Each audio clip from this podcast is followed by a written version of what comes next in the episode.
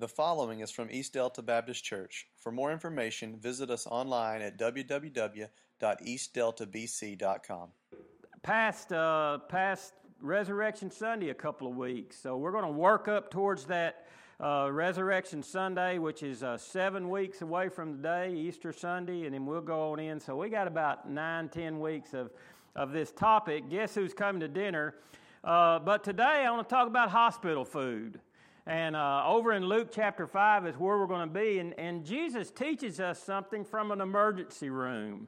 And you just bear with me this morning. We, uh, the place that we think of as diseased or sickness or illness, injury, germs, whatever, most of us uh, would like to avoid those places completely. Now, we have several nurses here, and then that's part of your job. But for the, the, the majority of people, we'd just rather not be there. We'd just rather not be at the at the sick ward, and and Jesus uh, goes here, and he's really goes to a sick ward, and, and he not only is he at this sick ward, he goes there to eat a meal. Uh, so I want us to think about the the the intimacy of a meal. Is there anything more intimate than a meal? I mean, I was thinking about every known culture uh, has something happen around a meal. And and it's more than simply eating. There's uh, conversations goes on around meals. There's relaxation goes on around meals. There's there's uh, relationships developed to, uh, uh, around meals. You know, most of us probably when you. When you saw your your mate and you thought, hey, I want to go out with her or I want to go out with him, where did you end up? You ended up somewhere eating a meal, didn't you? Because that's kind of what our culture does. And the invitation to someone's house to eat a meal, that's kind of a, a picture that you've been accepted. You know, we don't just go and invite strangers to our house unless we want to get to know them or we want to build a relationship with that, that person or that family. So, so to, to say, hey, I'm going to invite you over, I want you to come to my house, I want you to have a meal with me, then then that's really something that we can we can understand. Uh, this is a an intimate minute. This is a time that, that there's going to be more than food, but there's going to be a time that we're going to visit, we're going to get to know one another, we're going to talk about certain things, and and uh, it's more than just a, a come to my house, real formal. It may even be a formal dinner, which I don't particularly like, but uh, it, it's something to, to come into my home and, and take my invitation and be a part of my life. And that's really what meals are. So in Luke chapter five, we're going to read in just a moment, why did Levi, and that's who we're going to read about, Levi, the tax collector, invite Jesus to his table? Uh, why did Jesus receive an invitation to even be there? Why was he even invited to come and be a part of that? Because Levi is a tax collector. And we're going to talk a lot about that this morning. So Levi is a tax collector. And what did Jesus give Levi that he valued so much that he kind of went to a stranger, Jesus, and said, hey, I want you to come. I want you to partake at a meal at my house. So Jesus offered him something, and, and it's something he didn't already possess. And we need to understand, and I'll go over this again, that, that tax collectors, they were rich people. And I'll tell you why in just a minute. So, so more valuable than anything else he possessed for himself, Jesus offered him something that he said, hey, I want you to come. I want you to partake at a meal at my house because you've offered me something and I want to know more about it. So let's consider the, the passage that we have at hand here. And in, in Luke chapter five, and we're going to go down to verse twenty-seven. So Luke chapter five, verse twenty-seven, it starts this, after this. Jesus went out and he saw a tax collector by the name of Levi sitting in his tax booth. Follow me, Jesus said to him. And Levi got up and he left everything and he followed him. Then Levi held a great banquet for Jesus at his house. And a large crowd of collectors came. He invited these people over. And there were others there who came to be a part of this large banquet. And they were eating there with them. But the Pharisees and the teachers of the law who belonged to their sect complained to Jesus' disciples, why do you eat or why does he eat and drink with tax collectors and sinners? In verse thirty-one, Jesus answered them. He said, it is not the sick who need a doctor, but the sick. And I've not come to call the righteous, but I've come to call sinners to repentance. So we kind of jumped in the middle of this passage. We just picked up this narrative that Jesus is, is leaving. He's, he's leaving a home that needed some serious roof repair. Because right, what happens right before this is Jesus is in a home and he's teaching, and all of a sudden there's some some plaster starts falling from the season, ceiling, and some dust starts falling from the ceiling. And, and I was wiring a house for a guy one time. I went to church with him, and he was a builder, and he was doing an add-on. He said, "Hey, will you come wire this for me?" And I went and looked at it, and I said, "Yeah, I can do that." And uh, he was trying to save a little money, and I was trying to make a little money, and uh, I got in the attic, and And it was dark up there, and I was not as big as I was now, and I was creeping through there, and I got over the, the bedroom, and I was standing there, and my foot slid off the, the, the rafter. Does anybody know what happens when that happens? Sheetrock won't hold you up, you know. So so I stepped through the to, uh, the roof in the bedroom, and I knocked a piece of sheetrock off that was probably that big around. And there was dust and spiders and insulation and everything you can imagine fell down through and landed on these people's beds. And his name was Paul Thompson, and I, and uh, he said, "Did you fall through the roof in there?" And I said, "No, but I stepped through the roof."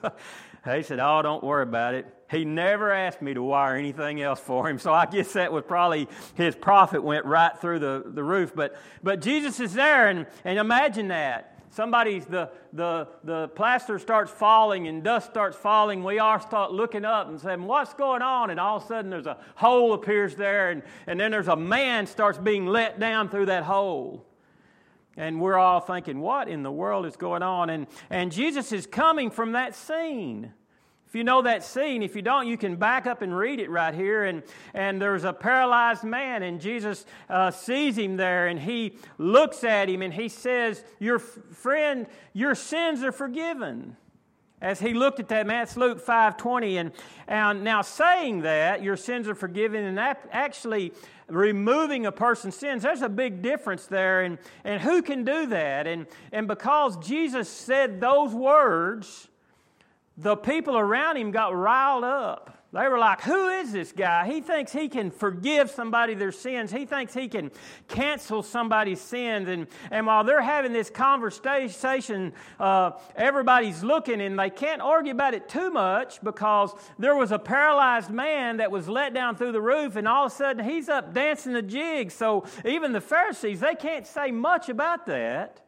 But they say, "Who did this guy? Who does this guy think he is?" And and Jesus kind of slips away during that conversation. They're there, they're talking, they're they're discussing, and and Jesus, as he slips away, he goes down to the city gates. And as he's going down to the, the city gates, there's a place uh, uh, there, a man named Levi, and he's sitting there in a little tax booth.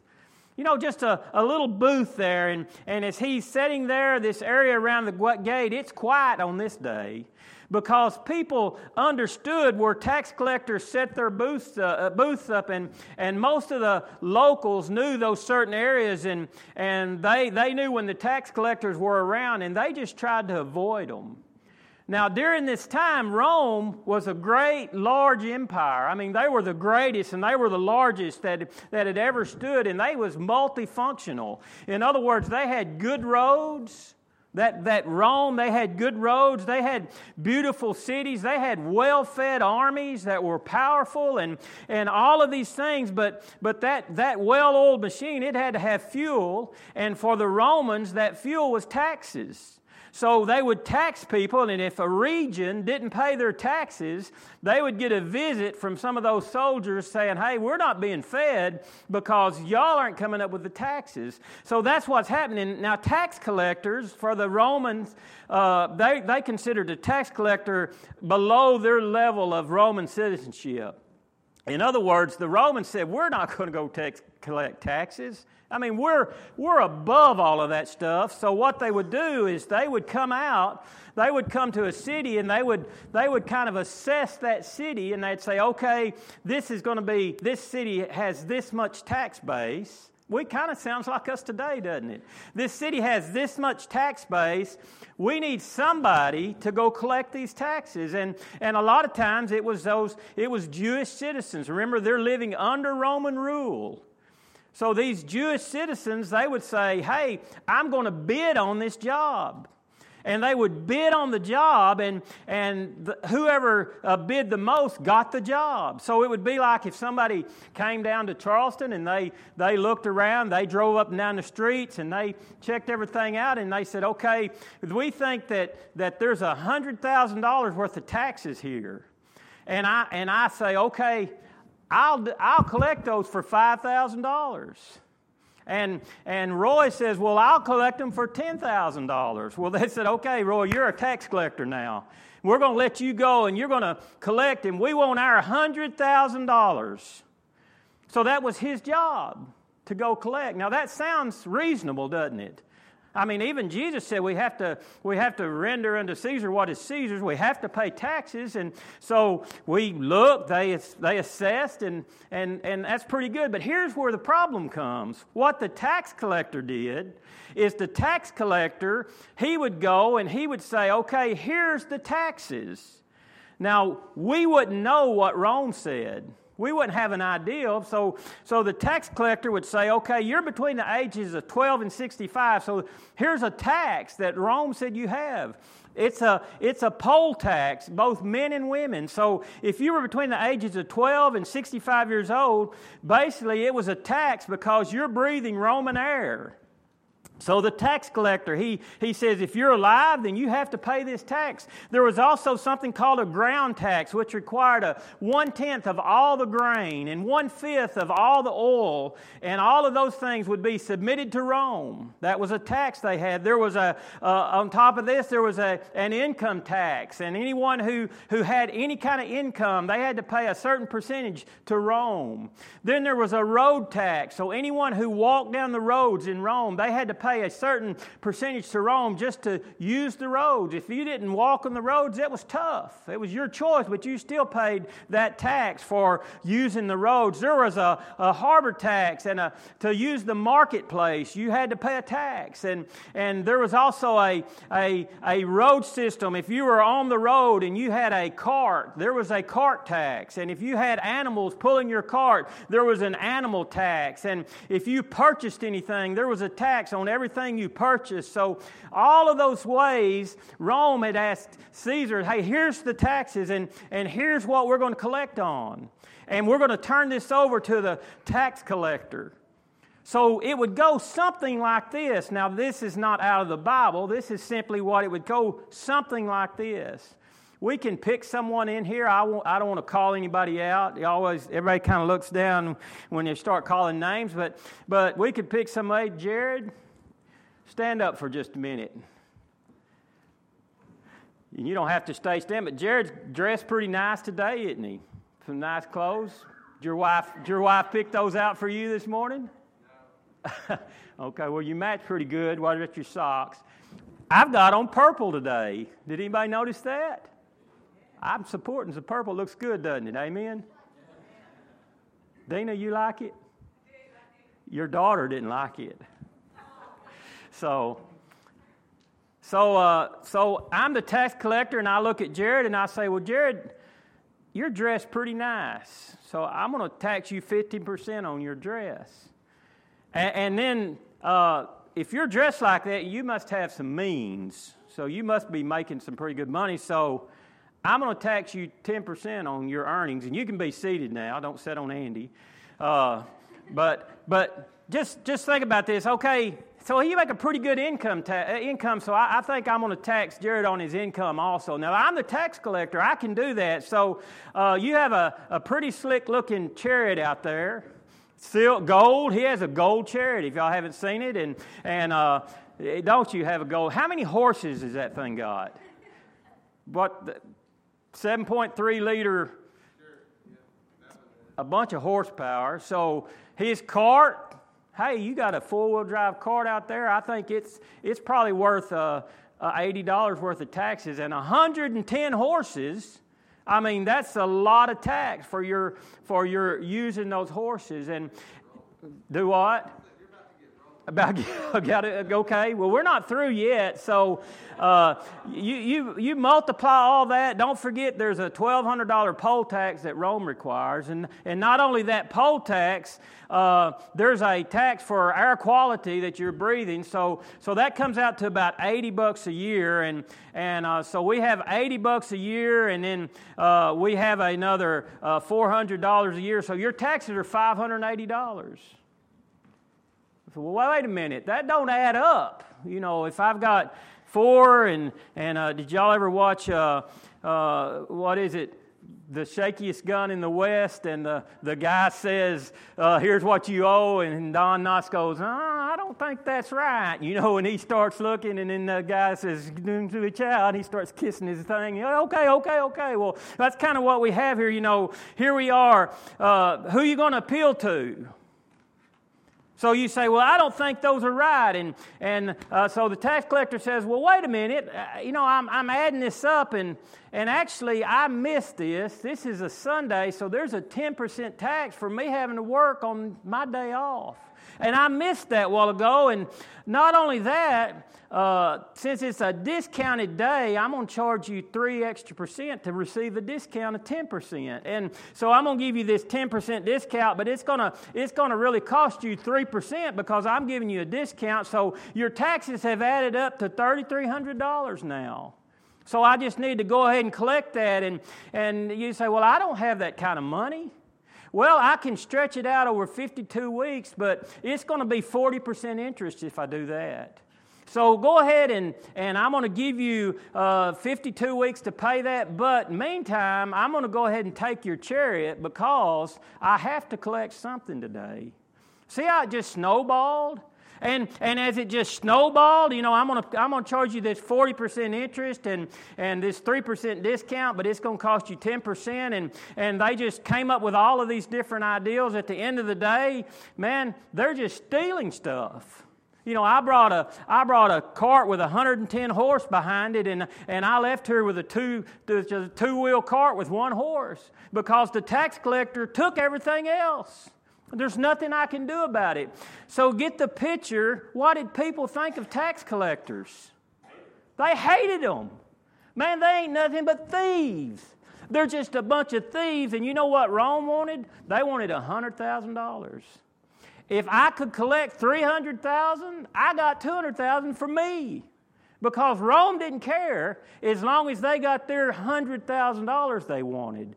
So anything was legal for that tax collector. So the tax collectors, that's that's why they were hated. Not only did they collaborate with the Romans, not only were they in, in the Romans' bed with them, but, but they were there among the people and they were cheating them. And as they were cheating them, there was, there was nowhere to go. There was nowhere to turn. You simply paid those taxes, or that tax collector would just call up the Roman army and go, hey, there's a guy, Jared lives down here, he won't pay his taxes. So the next thing you know, he's getting a knock on the door saying, hey, we're from Rome. We heard you won't pay your taxes. So there was nowhere to turn. There was nowhere to go. So as everybody looked at Levi, they saw a thief. They saw someone who they truly hated. But when Jesus looked at him, he saw something more. See, he looked at Levi and he didn't see the sin. He, he didn't see the sickness. He didn't see the things that maybe the world saw. Jesus saw Levi, not a thief and a, and a scoundrel. He, he, he looked at him and he said, this man needs a doctor. And and he needs a doctor, and I'm going to go into the sick ward. And, and as I go into the sick ward, I'm going to see if I can bring some healing. When Jesus saw him, he loved him. He didn't condemn him. He didn't look down on him. He, he didn't see a man that was bent on, on extorting money from someone. He, he simply looked and said, he has a terrible disease. And in this terrible disease he has, I want to bring some healing. I want to see what I can do. So Jesus stepped forward and he, he offers a, a healing for him. He, he offers him this medicine. He says in verse five twenty-eight, hey, Levi, follow me. And in a heartbeat, Levi, immediately he gets up and he leaves all that he has. And, and he gave more than Peter and John. I mean, think about Peter and John. It says they got up and left their, no, their nets and their boats. What did they have? They had something to come back to. Matter of fact, if you go study their lives, they went back. After Jesus and his death and his resurrection, between that time, they went back to fishing. They said, well, you know, he's gone now. What are we going to do? Where are we going to go from here? So, but but not for Levi, because if you ever quit the Roman government, you never got the job back. They're like, okay, you're going to quit us. We're cutting you off, man. You're not, you're not welcome back. You're not going to, you're never going to get this job. So, so whatever he had amassed, whatever he had gotten, he gave it all up. He said, I, I don't have anything anymore. I'm going to give everything I have that I might follow you. You know, it's kind of a myth that money can't buy happiness, because money can buy happiness. I mean, that money can buy a lot of things in various forms. But a lot of times that happiness, it, it comes back and, and it's something that never brings joy within us. It never brings that, that deep, abiding joy. Oh, he had all the possessions you could imagine, but maybe as he sat there in that tax booth, and it was quiet, and it was lonely, and people that saw him would avoid, oh, I don't want to go down there, that's the tax guy down there, and, and he was just sitting all alone. Maybe he began to think to himself, you know, I'm hungry for peace.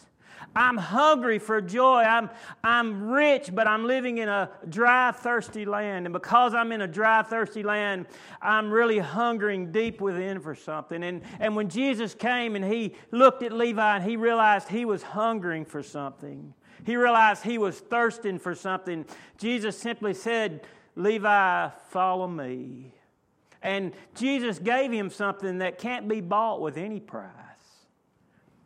So why did Levi invite his friends to be there? Over in Luke chapter five, twenty-nine and thirty, we find ourselves kind of looking over Levi's table, and I want us to think about the spread that he must have had, everything that imaginable, all kinds of delicacies has been cooked to perfection. There's candle lights flickering. Maybe there's uh, something like you'd look at at a photo, and, and friends are there, and acquaintances there, and they're smiling, and they're laughing, and they're gathered around the table, and they're just thinking about all of these These good things they have there. They're, they're tax collectors from all over the region. They're all just like him. And they're saying, man, Levi has thrown a party.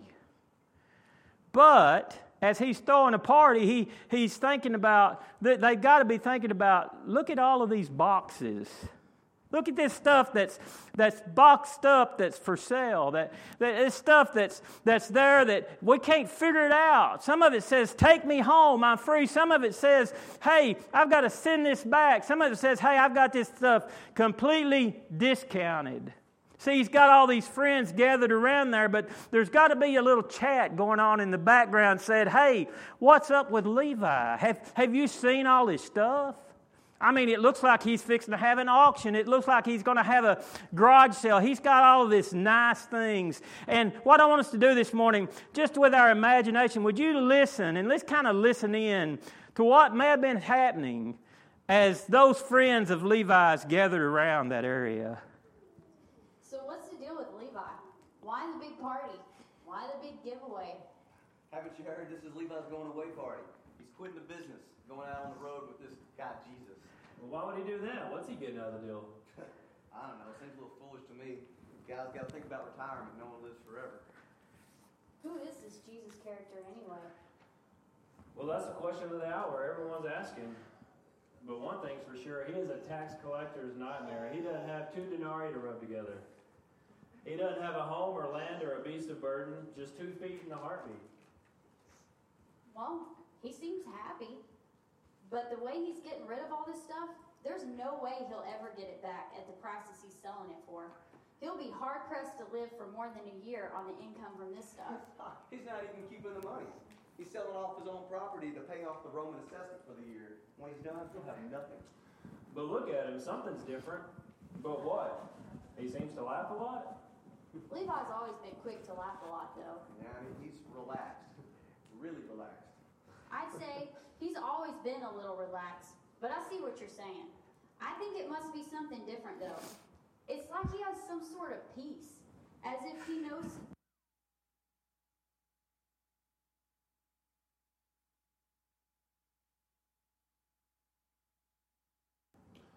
Well, I think I trade what I have for whatever he has too. Oh, look, it's time to eat. Thank y'all. I, I spung it on the last minute. Can you see that scene? Can you see that happening? At, at Levi's house, the, the tax collector, he, he has these folks gathered around there. And I had to be saying, what's up with this? I mean, he's going to leave all this? He's he's selling all this stuff on, on a huge discount. He's fixing to give it away. How many of us would say that?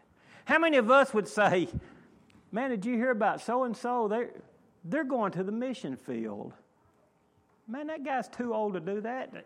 He's got to think about retirement. He needs to think about himself. He, he needs to think about his future.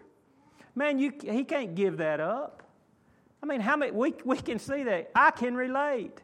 I can see myself saying that. Man, what, what in the world's he thinking? He's going to give all of this up. But see, Jesus offered something even more. Why did Jesus accept the invitation? I've kind of had three points, believe it or not. This is the third. Why did, why did Jesus accept the invitation? As as he sits there and, and Levi welcomes him in, and, and I can picture this. Levi, Levi turns to Jesus, and, and he has his friends there, and it's time to eat. And, and this man they've never met. They've never seen. They maybe heard about him. There's been a little buzz about him, and and they see this man, and and the conversation kind of turns to Levi. And Levi says, hey, I want to introduce you to somebody who made a change in my life. He he changed me beyond what I could ever imagine. And as that conversation was there and they're talking, I, I'm sure there was some that was probably just kind of squirming around saying, oh, brother, I've done got into some kind of goofy meal here, and he's going to try to, he's this kind of religious freak guy, and, and that's where we're afraid we're going to be, aren't it? Aren't we? We're afraid somebody's going to look at us and go, hey, one of them religious nuts. You know, we're kind of afraid of that, aren't we? But that wasn't Levi. He he said, hey, friends, come over. Tax collectors, come over. We're going to have a huge meal, and I want to introduce you to this person, this person that you've never met.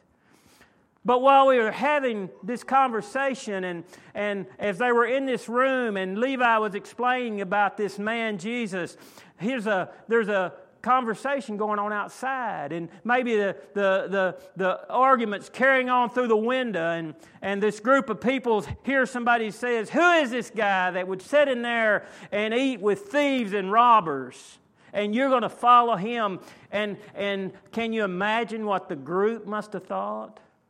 If you fit into that category, and all of a sudden the religious leaders, the Pharisees, they're sitting outside the window, and, and they say, who is he with those thieves and those robbers in there? Don't you know the conversation got quiet? Don't you know that, that some heads begin to look down and think, oh, those are the religious leaders, and they're talking to us.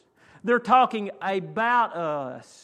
They have Jesus' followers, and, and who is Jesus to accept that invitation? What's he even doing there in that den of thieves?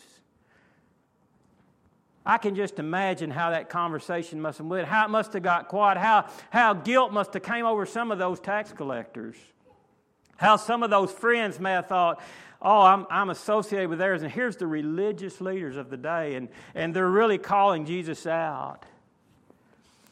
Can you imagine one of the Pharisees just talking to Peter saying, look, Peter, I know we don't see eye to eye on a lot of things, but you have to agree that here's Jesus. We think he's a good teacher too. We think he's a good man too, but you know, he's losing all credibility now. Peter, don't you agree with that? I mean, where would we say if we were in that conversation? Maybe we'd say, well, he, you know, he's something about change. You change people and, you know, forgive sins. And I...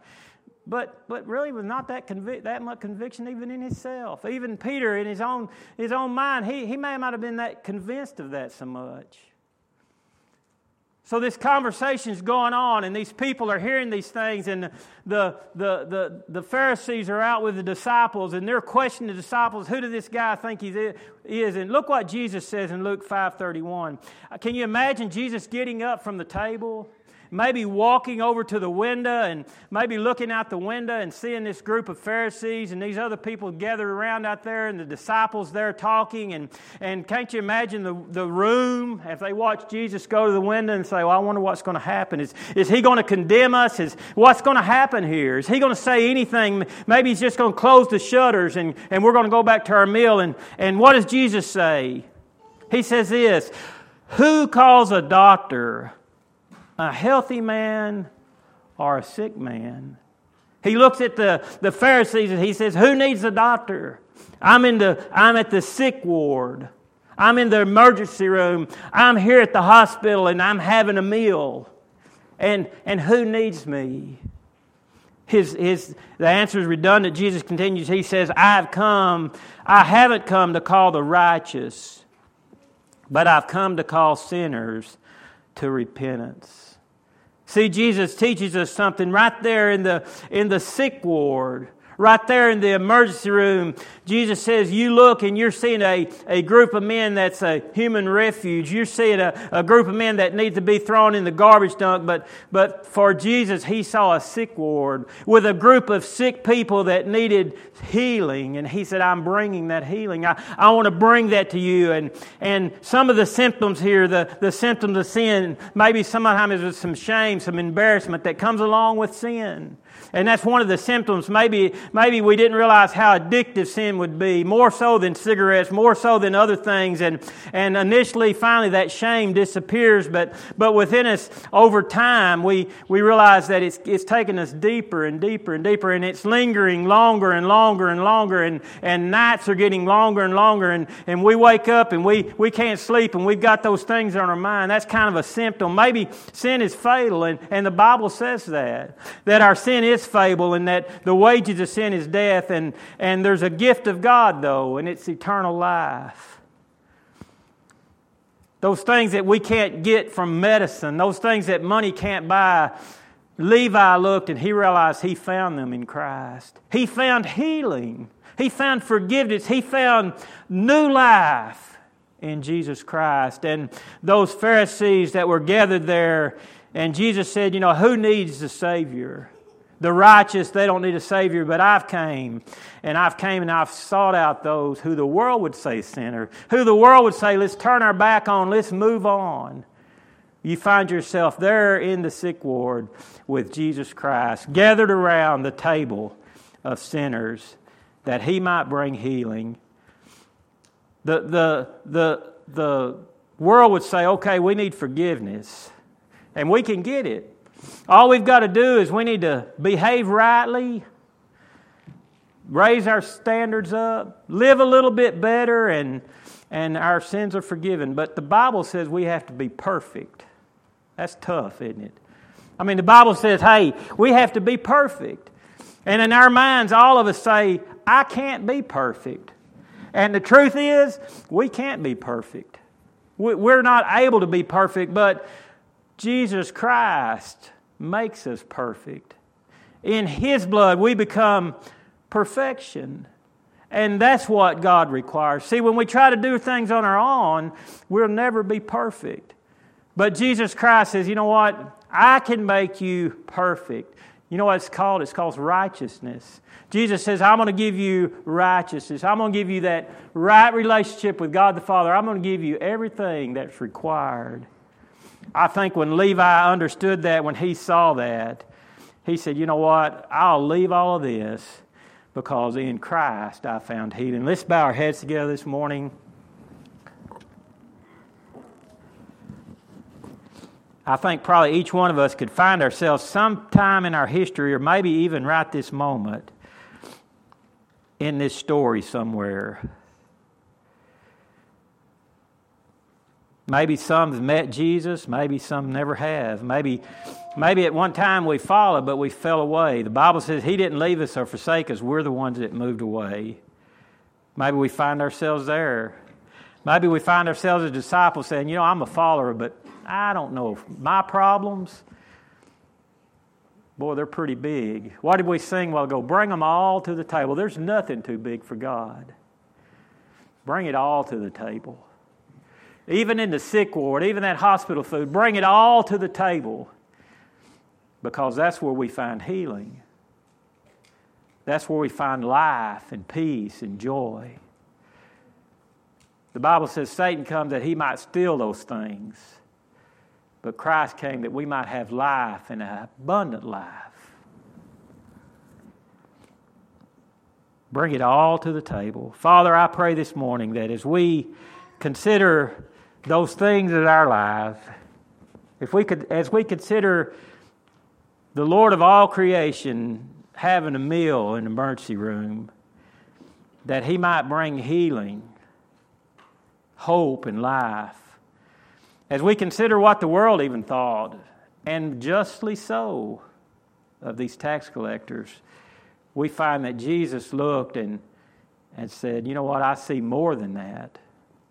I see someone who needs a Savior. I see someone who has a sickness, and and as He recognizes that in us, and as You recognize that in us, Father, I thank You that You don't slam the door and bar away and say, sickness inside. But Father, You come and You sit with us. You come, You invite us to Yourself, that we might have life in You. Lord, I pray today that Your Spirit would move within us, Lord. I pray that we would be the one that don't mind visiting that sick ward. Father, I pray for those that are here today who are in it. Father, I pray today that Your Holy Spirit, as You visit us where we are spiritually, Lord, I pray today we'd find healing in You, that Your Spirit would move in this place today in the name of Jesus.